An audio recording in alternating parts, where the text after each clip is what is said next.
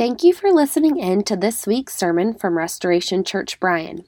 To learn more about restoration, you can find us online at restorationbryan.com. We are so grateful for all those who are able to listen online, and we pray the message encourages you and challenges you as you draw closer to Jesus. If you are not already connected to a local church, we would love to invite you to join us for worship. If you are listening from another city, we pray that this message is a great supplement to your walk with Christ, and our hope is that you would have a gospel centered local church that you call home. Thanks again for listening.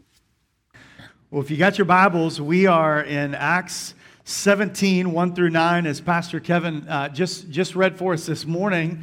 Uh, and, and the, these, uh, these fun, we were debating uh, just before he came up how to pronounce some of these cities.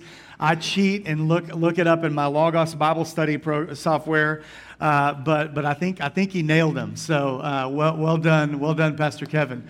Hey, uh, again, if you got your Bibles, Acts 17, it's in your bulletin. Uh, it's going to be up on the screen, and we're going to dive into to the text in just a moment. But, but this morning, we're, we're talking about what, what it is to be uh, a, a countercultural people. We, we talk a, a lot uh, we talk to our twins a lot about uh, what it means to follow Jesus uh, and, and to, to live for Him. And, uh, but inevitably, uh, as, as seventh graders from Luke and Levi, we, we hear a lot of this. Well, this buddy gets to, uh, gets to do this, and this friend gets to watch this.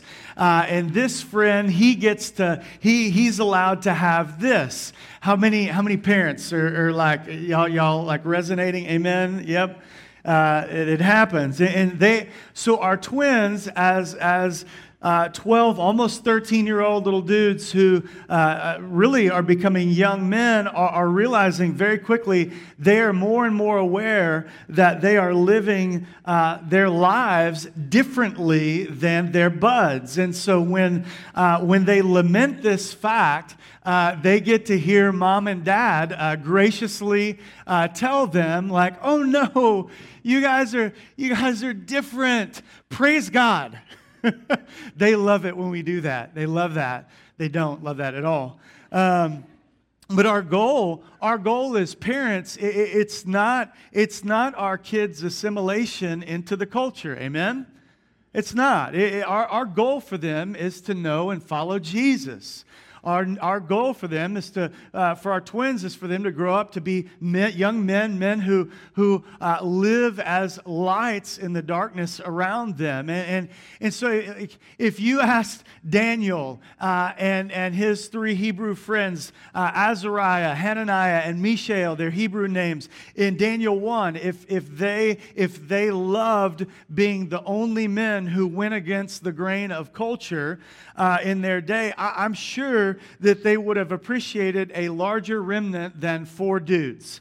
Uh, like I'm, I'm certain of it. Uh, but their, their minds were resolved and they understood that, that following God and being obedient to his word meant living counterculturally. Amen? Like, that's if you follow Jesus, you're going to be a countercultural people. James 4 4, James says it like this. He's a little rougher. He says, You adulterous people, do you not know that friendship with the world is enmity with God? Therefore, whoever wishes to be a friend of the world makes himself an enemy of God. And so here's, here's the question for you, Christian, as we, as we jump into Acts 17 this morning. Is your goal to be accepted by the world, or is your goal faithfulness to Jesus? Is your goal to be accepted by the world or is your goal faithfulness to Jesus? If, if, your, if your friendship with the world overrides the faithfulness of your witness, then you may, you may need to examine if your mind has been transformed by gospel renewal or if you are consumed with cultural conformity. This morning, I appreciate you, Scotty. This morning, we need more of that. We look at Paul's mission to Thessalonica and what it is to be a countercultural people. And so as we as we dive into the text, first point this morning as we look at verses 1 through 3 is this. Church family Christian, you put in the reps. You put in the reps. And I'm going to break down R E P S in a minute. Uh, I want you to look at your neighbor and tell him, put in the reps. look at your other neighbor, tell him, put in the reps. There we go. Verses 1 through 3 says this. They had passed through Amphipolis and Apollonia, and they came to Thessalonica, where there was a synagogue of the Jews. And Paul went in, as was his custom, and on three Sabbath days he reasoned with them from the Scripture, explaining and proving that it was necessary for the Christ to suffer and to rise from the dead, and saying, This Jesus who I am proclaimed to you is the Christ. So is, is we ended Acts chapter 16, Paul and Silas were in Philippi, but, but here Acts 17 finds them making the 100 mile trek uh, through Amphipolis, through Apollonia, uh, down, the, the, uh, down the Via Egnatia, which is this large 20 foot wide across Roman road, all the way into the capital of Macedonia, which was Thessalonica. And, and, and so as they get into town, as was his normal custom, custom, Paul rolls up to the Jewish synagogue. He, he, he always, where there was a synagogue, Paul always started his, uh, with his ministry at the Jewish synagogue because he was striving to help his people, Israel, connect the dots by connecting Christ to the Old Testament. And, but historically, we know that Paul spent more than just these three Sabbath days uh, in the synagogue. He stayed a lot longer, ultimately relocating his ministry away from the synagogue so that he could teach, so that he could disciple both Jews and Gentiles. In church, as, as Paul, as he rolled up, he, we've talked about this before, he had a strategy. Paul had a strategy. He didn't just kind of meander into town uh, and, and look to chop it up uh, with just anybody in Thessalonica about Jesus. Paul had a plan, and here's the thing Paul put in the reps. He put in the reps. Reps meaning, wait for it, ready? Y'all are going to love this. He reasoned, he explained, and he proved, right? I'm a dad. I got lots of dad jokes. There's a dad acronym for you, okay? So, so he, he rolls in and he put in the reps. He reasoned, he explained, and he proved from the Bible Jesus was who he says he was. I want you to look at your neighbor, tell him, put in the reps. So, so as, as some of you, many of you know, I, over the course of the spring, uh, I, I, built out a, a gym in, our, in the Brooks garage and we affectionately we affectionately dubbed it RC uh, Swoles.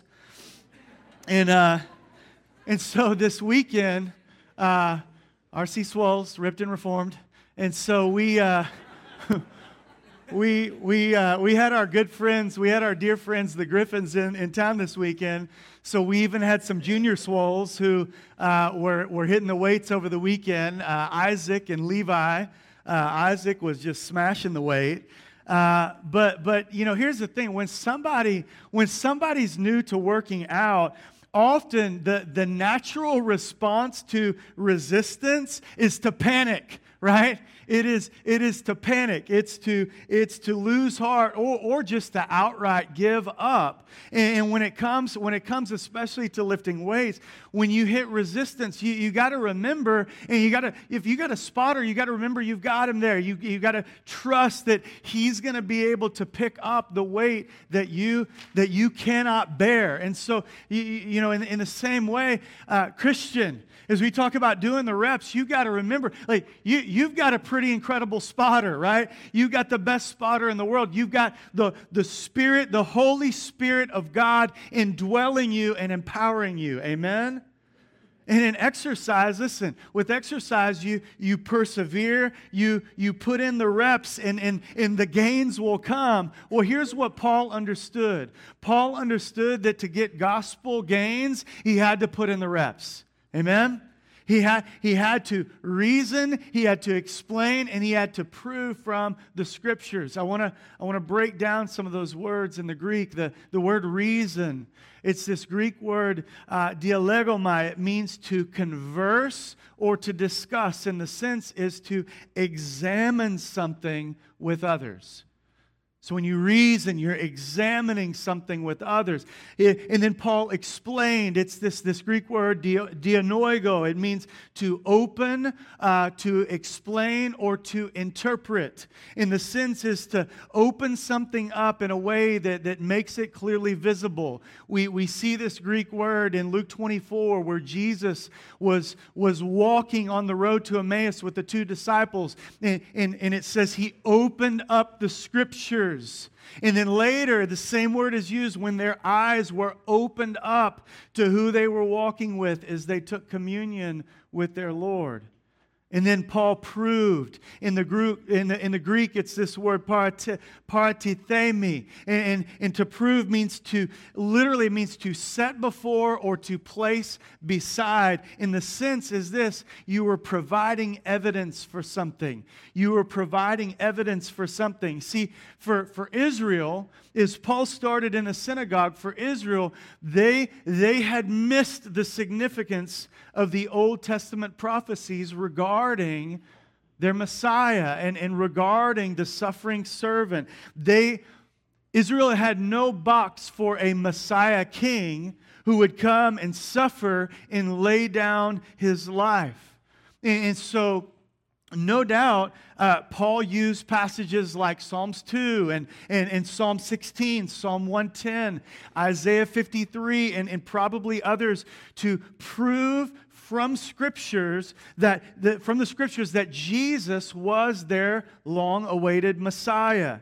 And it was through Jesus' death on the cross that the penalty was, for sin was paid for, and the, the, the justice of, of God that he demanded was met. It was through the resurrection. That's what the resurrection demonstrated that final victory over sin and death. Tony Merida says this. He says this Paul reasoned from the scriptures. Merida says he, he didn't use the Bible in a superficial or mystical way. Instead, he spoke rationally, logically, and cogently to his audience. Church fam, everything Paul laid out was rooted in the Word of God as he reasoned, as he explained, as he proved. It was rooted in the Word of God. He, he, was, he wasn't pointing people to blogs. He wasn't pointing people to outside books or resources or podcasts or sermons or, or TED Talks. He pointed to the scriptures. Amen? He pointed to the Bible. I mean, he didn't just exposit the Bible for the sake of, of explaining the Bible. He understood that the Bible points to Jesus. The purpose of the scriptures is to point us to Jesus Christ.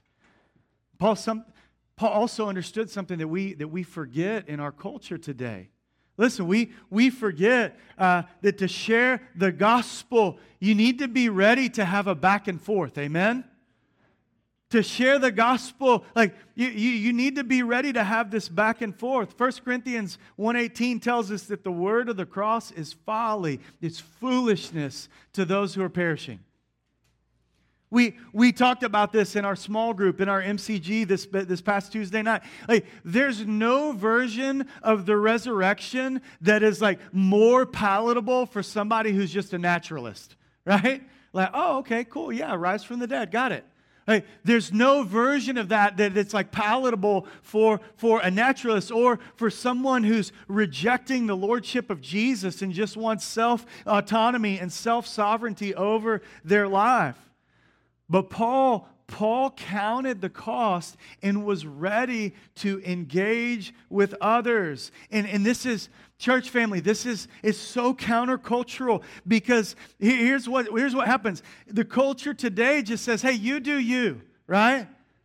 It's counterculture because culture says, you do you. Hey, your truth is your truth right? Don't, listen don't don't be don't be making culture says don't be making folks uncomfortable. Don't be don't be pushing your faith on others. Oh, okay, but that, that, that, that really flies in the face of numerous New Testament passages commanding Christ followers to open up their mouths and share their faith and to proclaim Jesus and to make disciples. And so, so don't, don't be a jerk for Jesus, but know, know this. If someone's quote unquote truth is leading them down a path of destruction in an eternity separated from a loving and gracious God, you should probably be willing to give some pushback. That's all I'm saying. It's countercultural. It's countercultural. Paul, Paul says this. He tells them this Jesus, whom I proclaim to you, whom I proclaim to you, is the Christ. In the Greek, that, that word proclaim, katan, katangelo, it means to make known openly to make known openly. So, church, let's, let's quit apologizing for evangelism. we're, we're, we're, too, we're too nice, right? It's good to, it's good to consider others, but, but ultimately, loving others, like the best way to love others is, is to um, point them to the solution for their sin. That we're too focused on uh, not, not interrupting uh, personal comfort or, or, or like cultural, all, you know, breaking all the cultural mores. And, and, and listen, the gospel, uh, we, we've forgotten, the gospel is fantastic news, but redemption is still jarring for those who are in rebellion against God. And so you, you must be willing, Christian, to, to reason, to explain, and to prove the gospel. Second thing this morning as we look at verses 4 through 6 is that God, God provides the results. Amen? God provides the results. And I'm going to read verses 4 through 6, but I want you to look at your neighbor and tell him, God provides the results. Look at your other neighbor, neighbor tell him, God provides the results. Awesome. Verse 4 Some of them they were persuaded, and they joined Paul and Silas, as did a great many of the devout Greeks and not a few of the leading women. But the Jews were jealous. In taking some wicked men of the rabble, they formed a mob. They set the city in an uproar and they attacked the house of Jason, seeking to bring them out to the crowd. And when they could not find them, they dragged Jason. They, they dragged Jason and some of the brothers before the city authorities, shouting, These men have turned, these men who have turned the world upside down have come here also. See, verse 4 reveals that some of them were, were persuaded. They were persuaded and they joined Paul and Silas. So, so following, if, if you're following the text, following their Paul reasoning and explaining and proving. They were, they were became convinced of, of the veracity of his truth claims. And it wasn't, listen, it wasn't just a Jewish contingent. Once again, we, we see the gospel bringing together a diverse group of people. Amen? And that's what's going on all throughout Acts. Jews, Greeks, and here's some, even some of the leading women of the city. They believed the gospel of Paul, the gospel message of Paul. And verse 5, though, points to another reality. Look at verse 5. While some responded to the gospel favorably, others were incensed. Like they, they, were, they were ticked. And the irony, the irony of verse 5 and 6 is that the Jews, they, they accused Paul of turning the world upside down. Uh, in the Greek, it literally means to, to disturb or to drub, trouble or to upset. But it's the Jews who, who literally hire a mob. They hire a mob to stir up the city. They attack the house of Jason where Paul was staying, and they drag out the Christians to the authorities. But it's Paul who is turning the world upside down. Church family, don't, don't miss, don't miss a key truth from these verses. Here, part of what's going on is we, we put in the gospel uh, reps, but God, God provides the results. It, it's, it's God who works in the hearts of men. Amen? And, and so while we're called to be faithful, we cannot control the fruit. We can't control the fruit. Uh, over the last 18 months, as, as, as restoration has, has grown and God has blessed the growth of the church, uh, I'll have pastors and, and different folks in ministry uh, come and say, hey, what, man, what, what are you guys what are you guys doing? Like, what are you, what are y'all doing over there? And, and like the mischievous part of me, uh, which is like a large part of me, uh, who likes to jack with people, uh, uh I, I'm tempted at times to say, man, you know what? It's the craziest thing. We added, we added a second fog machine um, in a in a light show to our worship, and just just it's crazy, exploded, right? Or, or, or, my, my personal fave, uh, we, you know, I, I really want to use this one. We, listen, it's, it's wild. We started, we just started handing out cash to our visitors as a thank you. And, uh, and they started bringing their friends. It's really, it was wild. No, no, here's what we tell people, right? Here's what we tell people. We, we do the exact same thing we did seven and a half years ago when Restoration met on 24th Street in downtown Bryan and had 22 people in our worship service. We preach the Bible and we point to Jesus. Amen? We pre we open up the word of God and we point to Jesus and we we multiply uh, imperfect small groups but we multiply small groups who make disciples. We serve our city. And that's it. But we focus on faithfulness and trust that God that God will supply the fruit. Amen. But even even this is is countercultural. See Karma culture says that you, you put in good and, and you get good back. Always, right? That's kind of like this karma culture mind says like you put in good and, and you're going to get and I, and I hear i hear well-meaning christians like repeat that and say it but listen that if, that, if that's our if that's our mindset we assume oh uh, people they're they're going to hear the gospel and they're going to they're going to respond and trust jesus. And and if i just love them enough they'll they'll know us by our love. And and that's true. That's true some will respond and trust Jesus, but, but some will hate you even more.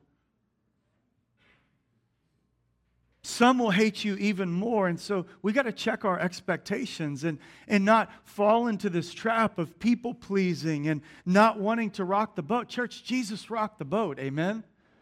Jesus rocked the boat. And if, if the rejection of people dissuades you from obeying God, you're not very much like Jesus. Let me say that again. If the rejection of people dissuades you from obeying God, you're not very much like Jesus.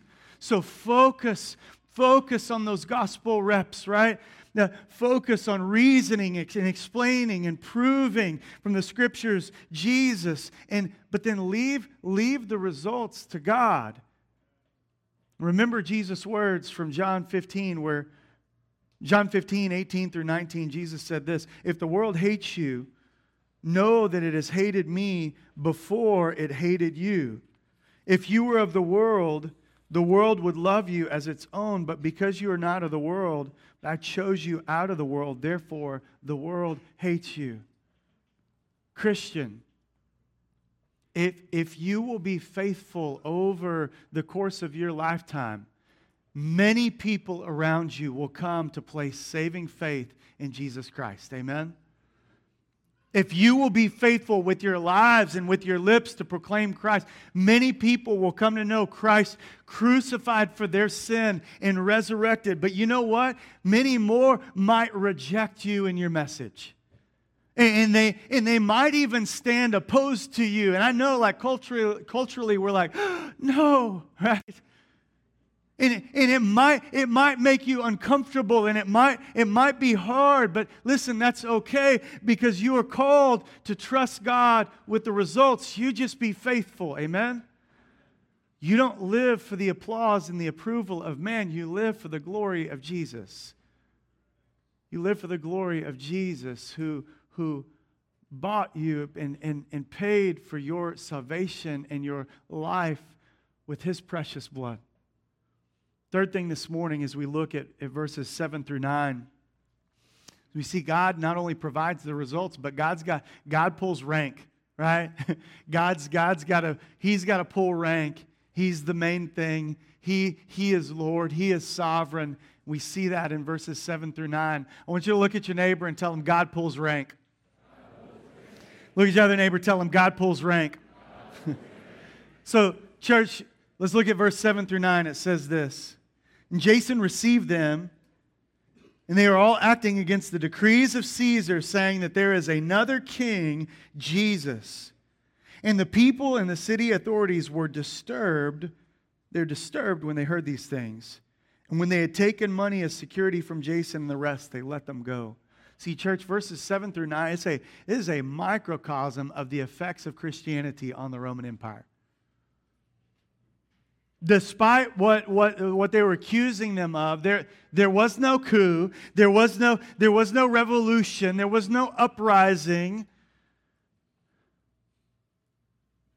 And over the course of the next decades to come, really over the course of the next 300 years, the gospel would slowly take root in the hearts and lives of men and women, slave and free, Jew and Gentile, and it transformed the Roman Empire from the inside out. Amen? And in verse 7, we, we find the allegation they are all acting against the decrees of Caesar. They're acting against the decrees of Caesar. Notice the reason. It's because they were saying that there is another king, King Jesus. and, and I love verse 8. Verse 8, like, it, it shook the authorities. It shook the authorities because they didn't have a category for a people or a person who, who answered to another Lord other than Caesar. They, they didn't have a category for that. See, when it came when it came to Paul, Silas, and the early church, God God pulled rank. Amen. And we we would be good to be uh, to remember this today. Uh, here, Restoration fam, here's the application. Ready? Our, our our devotion is first to Christ. Amen. Our devotion is first to Christ. Our loyalty takes precedence over Caesar. And this too, listen, this too, I get it. This it's countercultural. Uh, like I know, hear me. Like, and I'm just gonna dive into the weeds here. I, I know right now that it's like the it's like the hardcore conservative right that is being marketed as the only nationalist. But church, wake up. There are people on, on both the left and the right who genuinely believe that their politics and their ideology is the cure for all of societal ills, right? Like on, on both sides. But this world, listen, scripture is so clear. This world, as it's currently constructed, is not, it's not our home. Paul says in Philippians 3:20, our citizenship is in heaven. Jesus, Jesus as he stood before Pilate and was about to lay down his life said this, "My kingdom is not of this world. If my kingdom were of this world, my servants would have been fighting that I might not deliver be delivered over to the Jews, but my kingdom is not from this world." I had a guy, had a guy over who was doing some work on our house a couple of months ago, and, and, and, we got to we got to chopping it up, and, and he he knew he knew that I was a pastor. And so we're talking, and at one point he sincerely, like he he gets this look on his face, and, and he he looked over and sincerely asked me, Pastor, do you do you think, do you really think like are are, are Democrats Christians? yeah. I laughed, uh, I, I, and then I realized he was being serious. Uh, the reality is that I, I, have friends I count as friends and, and brothers and sisters in Christ, folks all over the spectrum when it comes to politics. And here's the thing it's okay. It's okay to have political convictions about the best way that you think our country needs to be run. Just make sure that your convictions and your opinions and your ideologies bow their knee to the scriptures. Amen? And don't And don't conflate America or, or, any other nation for that matter with the kingdom of God because until the return of King Jesus, until the final judgment, until the resurrection, every earthly kingdom is going to follow fall woefully short of the justice and righteousness required by God. And that, that is why you point to King Jesus. That is why you point to King Jesus, not your political party, not your, not your leader, not your leaders. It's why you live out the character and the ethic of a kingdom to come because you're giving the world a taste of what Jesus will ultimately and finally usher in. But you got to you got to quit looking for broken men and broken women to fix the brokenness of our world. And if you're like, well, this, this, doesn't, this doesn't apply to me, you know, it's, it's, the other, it's the other party, right? It's the other group. It, oh, it's my buddy so and so who 98.4% of his posts are political. Okay, but check yourself because your functional Caesar is who you are looking to for sovereignty over your circumstances. There's your functional Caesar. Your functional Lord is who you're looking to to solve all the problems. That's, that's your functional Lord. The early church was unashamed, unashamed to profess that Jesus was Lord, even when everybody else was saying Caesar is Lord. Christ alone was sovereign over their lives. And Christ alone was the solution to the sin problem that was and is rooted in the heart of all people. All people. I'll close with this and we're done. Merrill Unger said this about Paul being accused of turning the world upside down. Unger said, That is one of the greatest compliments which has ever been paid to Christianity. We are called, listen, we are called to be a countercultural people who, who point the world to this countercultural message rooted in the person and work of Jesus. I'm so grateful for our, our youth ministries, our, our youth ministry leaders at Restoration. I, I'm grateful for the Wrights. I'm grateful for Jai. Uh, I, am grateful for Mason and all of our Thursday night volunteers. Uh, I, I don't, confession, I don't, I don't miss my youth ministry days. I'm, too, I'm too old. Uh, I'm too old, y'all. I, I, I knew I needed to get out of youth ministry when, when students would be like, hey, do you, do you want to organize some paintball? And I'm like, no. I don't. I want, I want you to open your Bible and follow Jesus. but I, I remember I remember as a youth pastor going to conferences and camps, and I would hear these speakers, and they would say it like with the best of intentions, right? They would look out over like a conference with like a thousand teenagers, and they, they would tell them, like, students, like, you're you are going to change the world. Students, it's your your generation is the one. Your generation is going to do it. And, and like we, we've got multiple generations that have gone through youth ministry, and we keep saying this. And here's my thought on that, church fam. We need to stop telling every generation that they're going to change the world and remind them that it's Jesus who changes the world.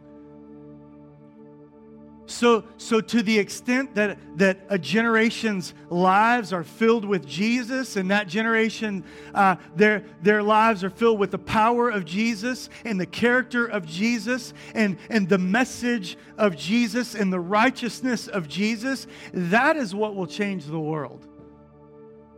So let's stop, let's stop perpetuating this false narrative that a certain generation's giftedness or their resources or their knowledge or their ability will change the world. We cannot do what Christ alone came to accomplish.